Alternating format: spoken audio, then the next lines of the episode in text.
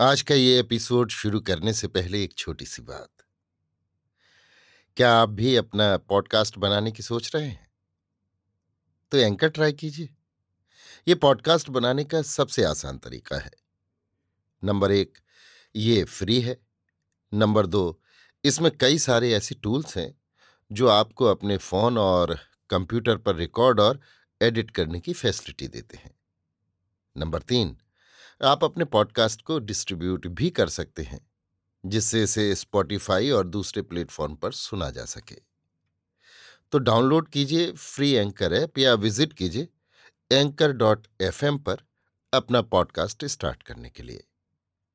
ये तो थी एक छोटी सी जानकारी, और अब शुरू करते हैं एपिसोड का सिलसिला। तो आज के एपिसोड में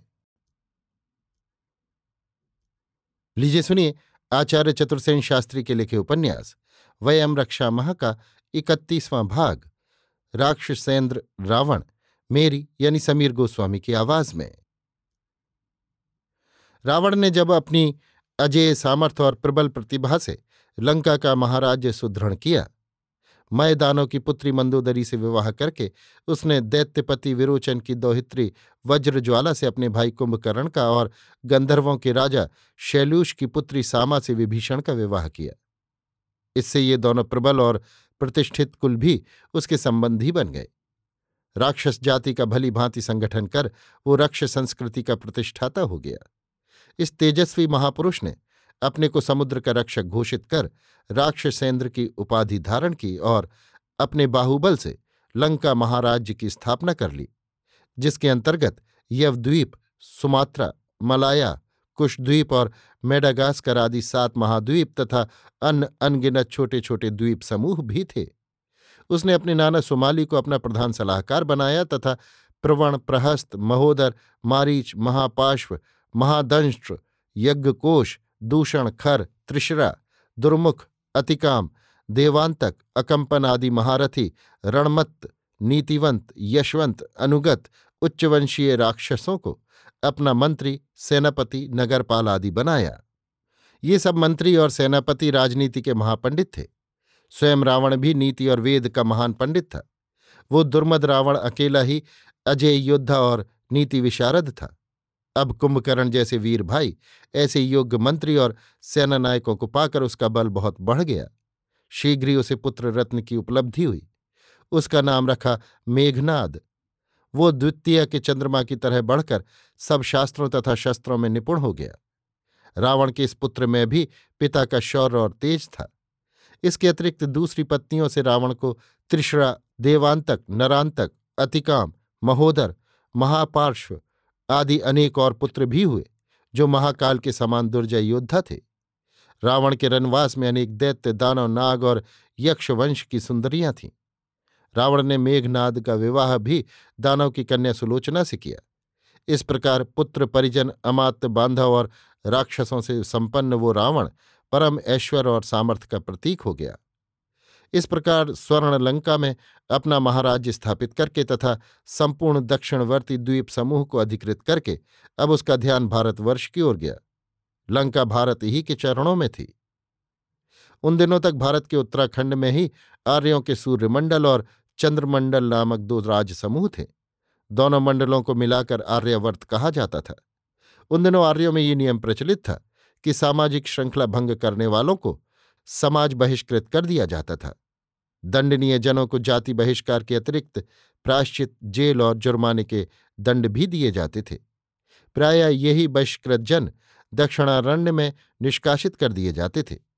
धीरे धीरे इन बहिष्कृत जनों की दक्षिण और वहाँ के द्वीप पुंजों में दस्यु, महेश, कपि, नाग, पौंड्र, द्रविण, काम्बोज, पारद, खस, पल्लव, चीन, किरात, मल्ल, दरद, शक आदि जातियाँ संगठित हो गई थीं।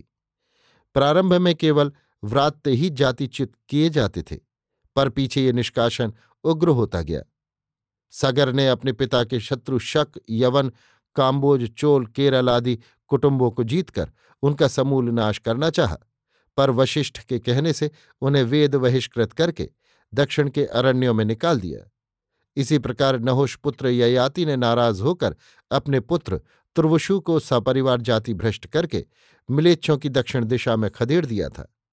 विश्वामित्र ने भी अपनी आज्ञा का उल्लंघन करने पर अपने पचास कुटुंबों को दक्षिणारण्य में निष्कासन दिया था, जिनके वंशधर दक्षिण में आकर आंध्र, पौंड्र, शबर, पुलिंद आदि जातियों में परिवर्तित हो गए थे। इस काल में लोभी, धोखेबाज, ठग, व्यापारी, वणिक को पणिक कहते थे। इसका अर्थ पणलोभी है। ऐसे लोभी पणिकों को भी आर्य लोग बहिष्कृत करके दक्षिण में निष्कासित करते थे। दक्षिण में आकर भी ये लोग पण्य कर्म करने लगे, माल खरीदने बेचने का व्यापार करने लगे। आगे चलकर इनकी एक जाति पाण्य ही बन गई और जिस प्रदेश में ये बसे, वो प्रदेश भी पाण्डन्य के नाम से विख्यात हुआ। ऐसे ही निष्कासित चोरों की एक शाखा दक्षिण में आकर चोल जाति और प्रांत में परिणत हो गई। पणियों ने सागवान के जहाज़ बनाकर समुद्र के द्वीप पुंजों में दूर दूर तक जाकर व्यापार विनिमय आरंभ कर दिया। उनमें से बहुत से पणिक मध्य सागर के किनारे बस्तियाँ बसाकर बस गए। आगे समुद्र के उस पार जाकर इन्हीं पड़ियों और चोलों ने उन देशों को आबाद किया, जिन्हें आज हम फनीशिया और चाल्डिया कहकर पुकारते हैं। इस समय कोलों और द्रवणों से लेकर लंका, मेडागास्कर, अफ्रीका और ऑस्ट्रेलिया तक जितनी इथियोपिक उपजातियाँ हैं वे सब इन्हीं बहिष्कृत आर्यों की परंपरा में हैं तथा उन सब का एक ही वंश और संस्कृति है। उनमें बहुत सी तो भारत ही में दक्षिण में बस गई थी और बहुत सी अन्य द्वीप समूहों तक फैल गई थी, जिनके उत्तराधिकारी आज समस्त एशिया, अफ्रीका, अमेरिका और यूरोप के देशों में मिलते हैं। रावण के शरीर में शुद्ध आर्य और दैत्य वंश का रक्त था। उसका पिता पौलस्त विश्रवा आर्य ऋषि था और माता दैत्य राजपुत्री थी। उसका पालन पोषण आर्य विश्रवा के आश्रम में उसी के तत्वावधान में हुआ। उसे शिक्षा दीक्षा भी उसके पिता ने अपने अनुरूप ही दी थी। उस समय वेद का जो स्वरूप था, उसे उसने अपने बाल्यकाल में अपने पिता से पढ़ लिया था। उस काल तक वेद ही आर्यों का एकमात्र साहित्य और कर्म वचन था, जो केवल मौखिक था, लेखबद्ध न था। रावण के मातृपक्ष में दैत्य संस्कृति थी। दैत्य और असुर देवों तथा आर्यों के भाई बंद ही थे। परंतु रहन सहन विचार व्यवहार में दोनों में बहुत अंतर था। विशेषकर बहिष्कृत जातियाँ आर्यों से द्वेष और घृणा करती थीं। बहिष्कार का सबसे कटु रूप ऋषियों पुरोहितों द्वारा संस्कार क्रिया से उन्हें वंचित रखना तथा यज्ञों से बहिष्कृत समझना था। यद्यपि अभी यज्ञों का भी विराट रूप न बना था, जो आगे बना, फिर भी ये एक ऐसी अपमानजनक बात थी, जिसने इन जातियों में आर्यों के विरुद्ध दैत्यों और असरों से भी अधिक जो आर्यों के दयाद बांधव थे, विद्वेष और विरोध की ज्वाला सुलगा दी थी। रावण के मन में तीन तत्व काम कर रहे थे। उसका पिता शुद्ध आर्य और विद्वान वैदिक ऋषि था। उसकी माता शुद्ध दैत्य वंश की थी। उसके बंधु बांधव बहिष्कृत आर्यवंशी थे। उन्हें क्रियाकर्म तथा यज्ञ से चित कर दिया गया था। अब उसने भारत और भारतीय आर्यों को दलित करने, उन पर आधिपत्य स्थापित करने और सब आर्य अनार्य जातियों के समूचे निर्वंश को एक ही रक्ष संस्कृति के अधीन समान भाव से दीक्षित करने का विचार किया। तत्कालीन परंपराओं के अनुसार उसने निर्वंश का सारा धार्मिक और राजनीतिक नेतृत्व अपने हाथ में लेने का संकल्प दृढ़ किया। देवों और आर्यों का संगठन उस काल में अत्युत्तम था। उन्होंने लोकपालों दिक्पालों की स्थापना की थी, जो देवभूमि और आर्य देश के प्रांत भाग की रक्षा करते थे। देवों की प्रवर जातियों में तब मरुत, वसु और आदित्य ही प्रमुख थे। चोटी के पुरुषों में इंद्र, यम, रुद्र, वरुण, कुबेर आदि थे। यम, वरुण, कुबेर और इंद्र, ये चार वंश परंपरा से लोकपाल थे। रावण ने देवों और आर्यों के संगठन को जड़मूल से उखाड़ फेंकने की योजना बनाई। उसने सांस्कृतिक और राजनीतिक दोनों ही प्रकार के विप्लवों का सूत्रपात किया। उसका मेधावी मस्तिष्क और साहसिक शरीर ही यथेष्ट था।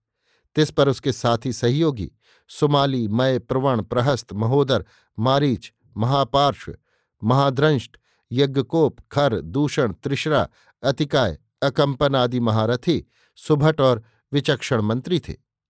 कुंभकर्ण सा भाई और मेघनाद सा पुत्र था। रावण की सामरिक शक्ति अब चरम सीमा तक पहुँच गई थी।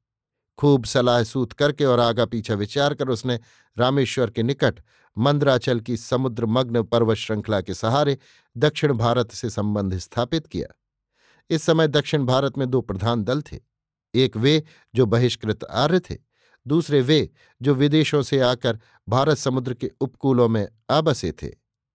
ये दल आर्य अनार्य के नाम से पुकारे जाते थे। रावण ने दोनों को अपने साथ मिला लिया।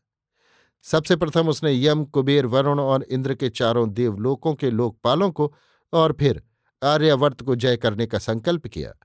अब वो खूब चाक चौबंद होकर सुअवसर और घात लगाने की ताक में बैठ गया।